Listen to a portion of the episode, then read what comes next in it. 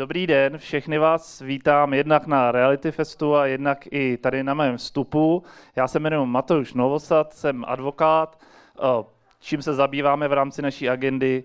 Nejčastěji eh, jsou to právní vztahy k nemovitostem, to znamená obchodní, občanské právo. Spolupracujeme asi s 12 makléři nebo realitními kancelářemi, zpracováváme takové ty standardní balíčky, kupní smlouva, smlouva o úschově.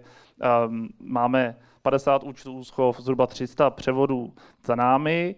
A dnes bychom rádi, protože já spolupracuju s panem Tomášem Kučerou a s jeho institutem Chytrý makléř, se dotkli nějakých tří, řeknu, aktuálních témat z té naší právní oblasti. Přiznám se, že si úplně nejsem jist, jak je to aktuálně nastaveno s případnými dotazy po té mojí promluvě, Vím, že tam zase navazují další přednášky, určitě nechci vás obírat o čas a bránit v té další přednášce, takže buď, pokud by na to zůstal prostor, můžeme v rámci toho výstupu, anebo případně vlastně hned naproti dveřím, když vylezete ven, tak je náš stolek, kde sedíme s kolegyní a kde případně je možné eh, nějakou potom eh, podrobnější otázku zodpovědět nebo případně se ji pobavit nad nějakou spoluprácí.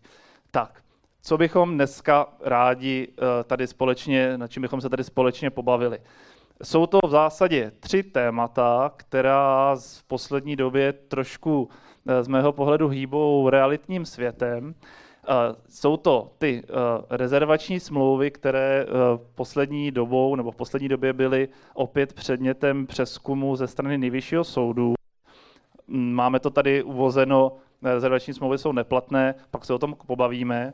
Druhé téma, možná jste se s tím také setkali, ale já jsem v rámci své agendy a praxe eh, odpovídal poslední dobou na hodně dotazů v souvislosti s identifikací nemovitostí, nebo respektive vlastníků v katastru nemovitostí a vzniklo kolem toho poměrně hodně takových, i bych řekl, histori- hysterických, nikoli historických, ale hysterických um, reakcí, názorů, tak bychom se na to společně podívali.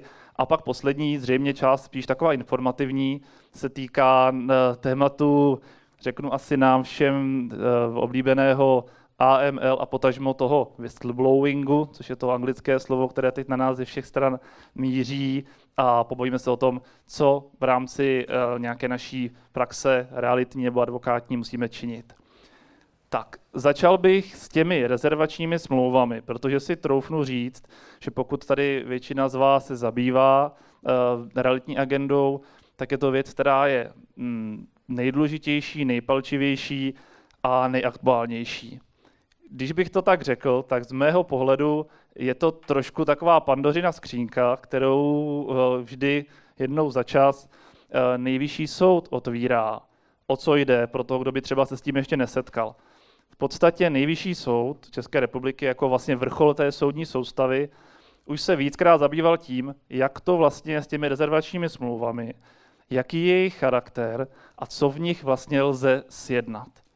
Když bych to maximálně zjednodušil s ohledem na prostor, který tady dneska máme, tak v podstatě nejvyššímu soudu se dlouhodobě nelíbí to, eh, že je v té rezervační smlouvě, pokud je jejím účastníkem realitní zprostředkovatel, realitní makléř, tak se tomu nejvyššímu soudu nelíbí, nebo respektive to dokonce považuje za neplatné, a to absolutně, že je sjednána smluvní pokuta pro případ neuzavření kupní smlouvy ze strany toho zájemce kupujícího. Jo. V podstatě je to až takhle přísné, jak to říkám, až takhle jednoduché. V podstatě pokud máme i tu standardní, pěknou, třístranou rezervační smlouvu, prodávající, makléř, kupující, a máme tam standardně zase z mého pohledu sjednánu sankci pro případ, že ten kupující z nějakého důvodu neuzavře kupní smlouvu a máme tam takový ten klasický model, skládá se rezervační záloha, ta pak v úvozovkách propadá pokud ten kupující uh, nepodepíše kupní smlouvu, respektive započítává se ten nárok na vrácení té zálohy, tak bohužel toto nejvyšší soud považuje za neplatné, neplatné ujednání. Zní to hrozivě a ono z mého pohledu to trošku vlastně hrozivé je. Na druhou stranu, um, proto tady máme taky nějaký jako bod k zamyšlení, co si myslíme o tom, jak to ten soud pojal. Upřímně, z mého pohledu uh, soudci, obzvlášť třeba toho nejvyššího soudu, přece jenom trošku jsou odtrženi od té běžné tržní reality a jdou v podstatě hodně jenom po těch jako formálních, eh, tvrdých věcech, které se tedy týkají toho právního výkladu a podle mě tu tržní realitu úplně v tomto případě nerespektují. Na druhou stranu to po nich nemůžeme asi úplně chtít a hlavně to nezměníme. Jo, to znamená, v tuhle chvíli máme nějaké možnosti, jak postupovat, ale můžu vám říct, že zatím jsme ani s kolegy advokáty, s kterými spolupracujeme s realitními makléři, píšeme pro ně smlouvy, tak jsme nedošli k žádnému úplně 100% funkčnímu řešení, respektive existuje funkční řešení, ale má také rizika. Varianty postupu. Začnu od té, která eh, samozřejmě z mého pohledu eh, není to žádná fantastická rada, nechat to tak, jak to je a disknout to. Na druhou stranu, vy, každý z vás, realitních makléřů, eh, máte zhruba představu o tom, nebo víte přesně, kolik těch letních obchodů nedopadne z důvodu na straně těch kupujících. Já si troufnu říct, že se to bude pohybovat někde okolo třeba 10%, bych si troufnul říct, maximálně. A myslím si, že pokud se nějakým způsobem správně uchopí to vyjednávání, ta komunikace v rámci toho obchodu, tak se i těch 10% dá nějakým způsobem narovnat v rámci nějakého jaksi přijatelného řešení pro obě dvě strany. To znamená, když bych to měl jak si vysvětlit, smysl to je varianty risknout to, je otázka, jestli je třeba v tuhle chvíli úplně překopávat model vlastně sestavení toho obchodu a běhu toho obchodu, nebo jestli v podstatě jsme schopni uh, to, jak říkám, v uvozovkách risknout a um, ty případné komplikované případy nějakým způsobem komunikačně nebo jinak vyřešit.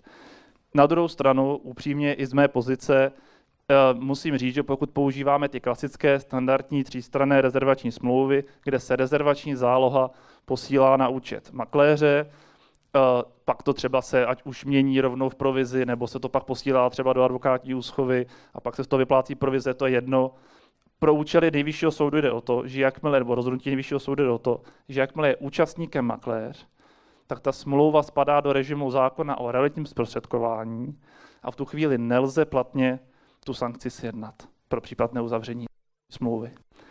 To znamená, ehm, pokud to necháme, jak to je, tak tady máme nějaké riziko. Na druhou stranu, říkám, spolupracuji s 12 makléři a realitními kancelářemi a mám pocit, že těch případů zase není tolik. Na druhou stranu, při vší odpovědnosti je potřeba říct, že určitě se zase objeví nebo můžou objevit vykutálení zájemci, kteří prostě, eh, ačkoliv proto nemají eh, reálné důvody, proč tu kupní smlouvu neuzavřít, tak se mohou domáhat vlastně vrácení toho rezervačního poplatku s odkazem na tu judikaturu nejvyššího soudu. A upřímně i s tím jsem se už setkal a jsou to sice jednotky případů, ale je třeba s tím počítat. Pokud bychom se měli bavit o řešení, které by zřejmě bylo univerzálnější a bylo by funkční, tak je to ta varianta dvě, kdy v podstatě z makléře jako za mě ústřední osoby toho obchodu by se nestal příjemce eh, peněz ani strana té rezervační smlouvy, ale v podstatě by ten makléř byl pouze moderátorem nějakých smluvních ujednání mezi prodávajícím a kupujícím. To znamená, vytvořil by se model, kde by vlastně rezervační smlouvu, respektive smlouvu o smlouvě budoucí třeba, uzavírali už pouze ty dva, dvě smluvní strany, ty dva účastníci, a makléř by tam byl pouze uh, v nějaké pozici, řeknu, moderátora, toho, kdo by vlastně zprostředkovával uzavření té smlouvy. A pak samozřejmě, pokud jsou dvě strany prodávající, kupující, tak ti si mezi sebou mohou sjednat sankci pro případ neuzavření kupní smlouvy. S tím nejvyšší soud nemá problém. Nejvyšší soud v uvozovkách má problém s tou účastí realitního makléře, protože podle jeho výkladu tím ta smlouva spadá vlastně do jiného režimu. Už nejsme v režimu občanského zákonníku, už jsme v režimu smlouvy o realitním zprostředkování. Za mě, jako osoby, která to sleduje zvenčí, by samozřejmě ta varianta dvě byla jaksi reálná. Na druhou stranu zase si troufnu říct, že vím, že pro vás má ten běh toho obchodu nějaký význam i s ohledem na třeba kontrolu z obchodního hlediska. To znamená, eh, že už prostě máte jistotu, že třeba ta provize už je na vašem účtu, když to takhle zjednoduším, že tam pak odpadá nějaké případné komplikované eh, dojednávání s tím prodávajícím. Na druhou stranu ta varianta dvě je funkční, nejvyšší soud s ní nemá problém a vyžaduje, řekněme, bych řekl, um, lepší, nebo jak to říct, propracovanější, promyšlenější komunikaci s tím prodávajícím. Z mého pohledu je to hodně o tom typu obchodu, které konkrétně třeba vy jako makléři nebo realitní kanceláře zpracováváte a o tom, jestli vlastně lze se s tím prodávajícím dohodnout a jestli on je funkční. Protože když to zjednoduším, tak pokud uzavřeme rezervační smlouvu, rezervační záloha přijde na účet prodávajícího a vy v tu chvíli podle smlouvy zprostředkovatelské budete mít dojednáno, že v tu chvíli třeba uh, nějakým způsobem už tam proběhne zase nějaké, nějaká komunikace a započítávání s vámi jako s realitní kanceláří, tak si myslím, že to fungovat může. Na druhou stranu, pokud máte spoustu těch obchodů, Eh, ty prodávající nejsou, řek, nemáte, eh, bych řekl, eh, tolik pod kontrolou, tak to může vyvolat potíže v tom, že vlastně bychom zase museli víc hlídat zajištění úhrady té provize. V podstatě jsme zatím nedošli, a myslím, že ani ostatní kanceláře příliš nedošli k nějakému dalšímu univerzálnějšímu modelu. Um, troufnu si říct, že uh, nic není jako nastálo, a může se klidně stát, že nejvyšší soud nějakým způsobem z té své eh, rozhodovací praxe nebo judikatury, jak se říká, se posune. Na druhou stranu je potřeba vědět, že v podstatě nejvyšší soud takhle už rozhodoval dříve a eh, očekávat teďka nějaký jako velik, nějakou velikou změnu je to možné, na druhou stranu eh, nelze se na to spolehnout. To znamená, za mě jsou ve hře tyhle dvě varianty, plus samozřejmě lze čekat na to, jestli nejvyšší soud nějakým způsobem zmírní, nebo bude třeba nějaká změna zákona ze strany zákonodárce, ale to jsou samozřejmě věci, které neumíme odhadnout. Tím, že na to prostor asi v tuhle chvíli máme, tak se tady objevil jeden dotaz, tak bych ho možná zkusil odpovědět, pokud ho budu schopen.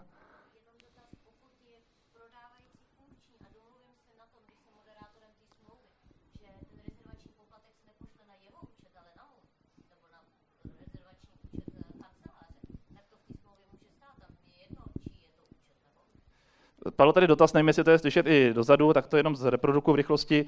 E, otázka toho, jestli, e, když ten účet uvedený v rezervační smlouvě bude vlastně rovno účet realitní kanceláře, jestli to vadí, tak e, soudu vadila a účast makléře nebo realitního zprostředkovatele v té smlouvě. Na druhou stranu byl bych s tím opatrný uvádět ve smlouvě, kde jsou prodávající a kupující nějaký jiný účet, z hlediska nějakých účetních a podobně. Striktně za to by to zřejmě jako nedopadalo na to ta situace, ale kterou, že bych to mohl doporučit, to asi nikoliv, jo, protože uh, jo, Tak, tak, prostě asi bych možná navrhoval, protože tím, že tady je opravdu spousta účastníků, tak spíš ty dotazy necháme buď na závěr, nebo pak na nějakou další diskuzi, protože přesně, aby se nám to mohlo takhle posouvat někam dál.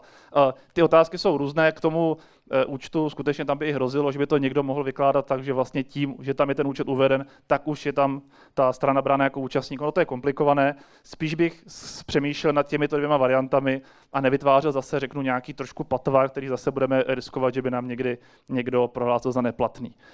Vím, že tady to téma je složité, výbušné a vím, že přináší v tuhle chvíli víc otázek než odpovědí. Na druhou stranu my jsme ho zahrnuli záměrně, protože myslím, že to je věc, která do jisté míry trápí každého. Rozhodně cílem toho mého povídání není vás nějakým způsobem vystrašit nebo vytvořit nějakou představu toho, že už nejde dál ty realitní obchody dělat.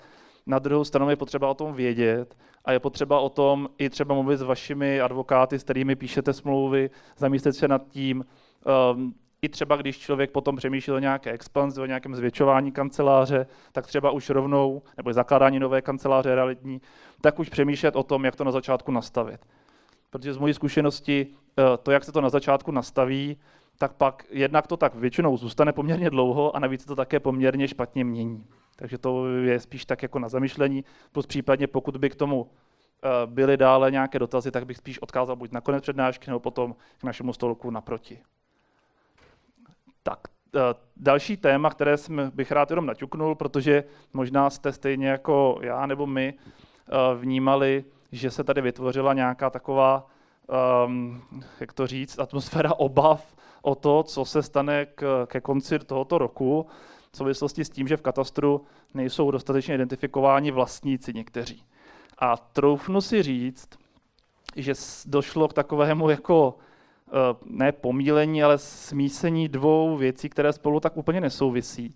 Protože my tady máme na jedné straně něco, čím se Úřad pro zastupování státu v věcech majetkových už zabývá nějakou dobu. A to je to takové eh, lidově že někde na moji babičku je napsán nějaký pozemek, ale vlastně babička tam není úplně jako správně identifikovaná. A co teda to znamená? a dokdy vlastně se může babička dostat do toho, že ta nemovitost by jí připadla, jak to dopadne s dědickým, dědickým řízením a podobně. A k tomu byla stanovena lhůta do konce roku 2023, že tito neidentifikovaní vlastníci se musí přihlásit, respektive nějakým způsobem musí proběhnout třeba dědické řízení dodatečné a pokud se do toho 31.12. tohoto roku tak nestane, tak ty nemovitosti skutečně takzvaně propadnou státu. Ale to jsou skutečně nemovitosti, u kterých ten vlastník nebyl znám desítky, někdy možná i nějak, nějaké stovce let. Jo, to znamená, to jsou takové ty různé tam prňousky, kousky pozemků, nějaké problematické nemovitosti.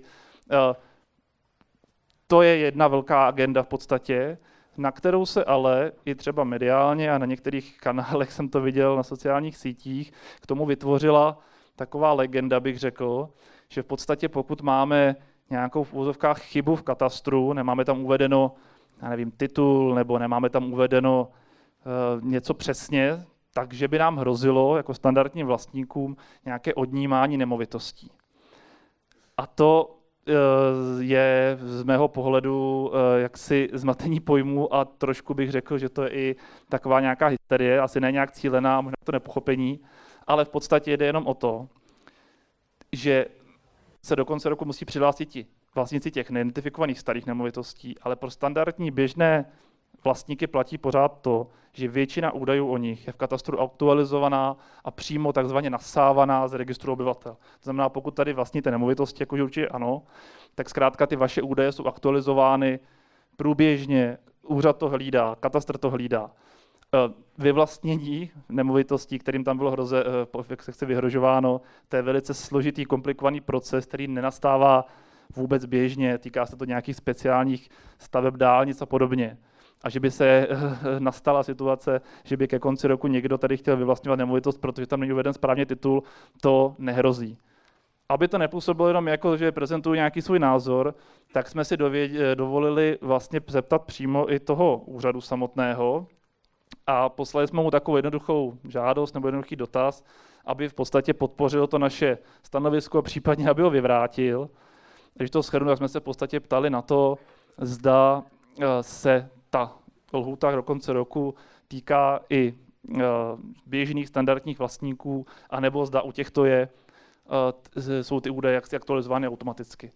Musím říct, že k mému potěšení přišla poměrně rychlá reakce, Eh, v té reakci se nám v podstatě dostalo odpovědi, kterou jsme naštěstí očekávali. Být samozřejmě je to jako vždy trošku u toho úřadu na půl, nebo je to o tom vlku, vlku a koze, ale v podstatě klíčové sdělení bylo to, že skutečně ta lhůta do konce roku se týká těch nemovitostí, které jsou vedeny v tom seznamu a u běžných vlastníků by nemělo hrozit, že by tam byly ty, aktuál, ty údaje neaktuálně v katastru. Řeknu k tomu v podstatě asi jedno nebo dvě doporučení. Samozřejmě nic neuděláme, nic špatného není na tom, když si zkontrolujeme, že skutečně všechny údaje v katastru máme správně. To určitě nám nikdo nějak neuškodí, ale kde můžeme možná pomoci i třeba našim klientům, to jsou situace zahraničních vlastníků nemovitostí, protože tam skutečně ty údaje nejsou napojeny na žádné veřejné seznamy, veřejné rejstříky a ty osoby jsou třeba identifikovány tím, jak byly identifikováni v kupní smlouvě, když, když nabývali tu nemovitost. A tam by možná stálo za to ještě do konce toho roku, může to být celkem jako pěkná služba pro klienta, pokud třeba s ním dlouhodobě spolupracujete, může to platit pro investory, tak prostě radši tu kontrolu provést, Um, troufnu si říct, že se to může trošku týkat i té složité aktuální situace jednak na nebo hlavně teda na poli ukrajinsko-ruského konfliktu, protože vím, že tam docházelo k poměrně velkým jaksi i změnám nemovit, eh, ve vlastnictví nemovitostí eh, a ty údaje nemusí být vždycky úplně aktuální, tak v tomto si myslím, že to má smysl. Ale rozhodně vám doporučuji se nedržet takový, nebo ne, neřídit těmi katastrofickými scénáři, které se občas eh, na sociálních sítích objevily. Běžný, standardní, klidný vlastník nemovitosti Čech, řeknu, nebo s sídlem v Čechách, by se neměl v podstatě čeho bát. Potom samozřejmě případně uh, i, ty, i to stanovisko nebo to vyjádření eh, úřadu bude k dispozici účastníkům a za to použít případně ve vaší komunikaci s klienty, kde by náhodou byli radši, kdyby to viděli někde černé na bílém přímo to úřadu. Tak, poslední věc, kterou pojmeme spíše, bych řekl, telegraficky, ale řeknu vám takovou už z dnešního dne příhodu, která se nám tady eh, stala eh, u stolku s kolegyní. Já jsem si trošku myslel, že ta témato whistleblowingu, to znamená zjednodušeně řečeno, whistleblowing, že jo, každý si tak nějak jako do če- z, z, z Čenglish přeložíme, že to je nějaké pískání na píšťalku, eh, čeho se to týká. Primárně jde o to, že by se měli zavádí, nebo zavádí se systém ochrany oznamovatelů trestných činů v rámci nějaké struktury obchodní nebo v rámci nějaké spolupráce třeba s námi jako s realitními kancelářemi nebo s, vlastně s advokátními kancelářemi. Používají se proto takové některé, řeknu, pejorativní nebo hadlivé pojmy, které tady užívat nebudu, ale prostě jde o to, aby někdo, pokud zjistí v rámci třeba fungování té, té struktury, že došlo k nějakému protiprávnímu jednání, typicky třeba se to týká nějakého přijetí úplatku, nabízení úplatku, nechci dál přemýšlet, že by se to mohlo týkat, žádný hezký věci to moc nebudou. Pokud by někdo tady to objevil a chtěl to ohlásit, tak v podstatě v rámci toho systému ochrany proti praní špinavých peněz, toho AML, co známe, tak se zavádí povinnost vytvořit vlastně, řeknu, podhoubí pro to, aby ten člověk byl chráněn, aby mohl bezpečně tady to oznámení učinit. Um, můžeme si o tom myslet ledacos. Já jsem si o tom hlavně myslel to, že to vůbec není něco, co by se už řešilo v praxi, ale v podstatě účastník uh, už tady na mě měl před tou přednáškou dotaz a evidentně už to téma jak si nějakým způsobem je. To znamená, je potřeba to brát vážně a to hlavně proto, že to platí od 1.8.23, to znamená, účinnost už nastala. A ta účinnost nastala, nebo platí celkově ten, ta, celá tady tato odpovídání moje i pro realitní zprostředkovatele, protože uh, spadlo to do toho režimu tzv. povinných osob podle AML zákona, kam patří jedna realitní zprostředkovatele, tak taky mimo jiné advokátní, advokáti při provádění úschov a podobně. To znamená, už teď v tuhle chvíli, nějaké dva měsíce, bychom to měli mít nějakým způsobem podchyceno. Um, upřímně, jo, já si nedokážu moc představit, uh, jak by ta situace mohla vůbec jako nastat třeba v případě samostatného makléře, co vlastně by teda mělo případně být jako nahlašováno a z jaké strany. Když jsme nad tím přemýšleli v kanceláři, tak nás asi napadlo, že třeba kdyby, já nevím, já jako advokát jsem zjistil, že to je teda velmi špatný příklad, ten možná si používat nebudu, ale řeknu nějaký spolupracovník typu uh, fotograf při uh, focení pro vaši zakázku, by zjistil, že jste si řekli o úplatech prodávajícímu nějaký, teď si úplně vymýšlím, tak on by měl být ten fotograf nějakým způsobem vědět, co má dělat, kam se může obrátit, řeknu to, kde vás vlastně může udat, když to tak řeknu. Jo? Ačkoliv to zní samozřejmě hrozivě, tak takhle to ten zákon v podstatě říká. Myslíme si o tom své, na druhou stranu, co musíme udělat pro to, abychom splnili nějakým způsobem ten zákon, abychom se hlavně vyhnuli potenciální pokutě. Máme povinnost, jak říká pan Kučera rád, potřeba mít nějaký ten papír, kterým se případně u té eh, kontroly vyzdíme nebo uchráníme. Eh, je to takzvaný vnitřní oznamovací systém což je v podstatě takový manuál nebo nějaká taková jednoduchá kuchařka toho, eh, co má ten oznamovatel dělat. Jo. Ten zákon si představuje, že zjistí ten oznamovatel potenciální, že, zjistí, že nastalo nějaké protiprávní jednání a teda pojede se podívat na ten systém a řekne si, kam se mám, kde, kde, kde to mám, kde, jak nahlásit a podobně komu. Ten vnitřní oznamovací systém je dokument v zásadě vzorový, který uvádí nějaké kontaktní údaje, na které se může obracet ten oznamovatel a co to, ten oznamovatel vlastně, co ho čeká, kde, jakou má poskytnutou ochranu a podobně. Pokud byste měli zájem o to se nějakým způsobem k těm potřebným podkladům dostat, tak ve spolupráci právě s Institutem Chytrý makléř s panem Kučerou eh, jsme vytvořili v podstatě jednoduchý dokument, který by měl ideálně zase být vyvěšen na webových stránkách. My jsme dokonce se ptali i na to, uh, přímo FAU, kde by měl být ten, případně ten, ten, ten dokument zveřejněn. Nejlepší jsou ty webové stránky, a tam v podstatě by měl být nějaký odkaz, tak jako tam máme do, už teď nějakým způsobem, že jo, spory ze spotřebiteli, nebo i to AML, tak bychom tam měli mít i ten whistleblowing, aby ten oznamovatel věděl, co vlastně má dělat v případě, kdy teda nějaké to protiprávní jednání zjistí upřímně vám řeknu, nejsem určitě na oblast whistleblowingu specialista a uh, upřímně vlastně ani nevím, jestli to bude v praxi důležité. Ještě před tou ranní zkušeností bych řekl, že nebude, ale na druhou stranu už tady padlo to poměrně konkrétní, takže doporučuji to asi nebrat úplně na lehkou váhu a jak jsme říkali, nějakým způsobem se proti tomu vyzdít pro případ nějaké, nějaké kontroly a podobně. Tak tím v podstatě jsme vyčerpali ta moje témata. Pokud by v tuhle chvíli tady byl zájem o to, abychom tady nějakým způsobem třeba o některých těch věcech diskutovali, můžeme. Na druhou stranu vím, že v 11.30 máte, máte další přednášku, takže spíš bych to možná směřoval na nějaké ty individuální konzultace a prozatím vám děkuji za pozornost a přeju hezký zbytek festivalu. Díky.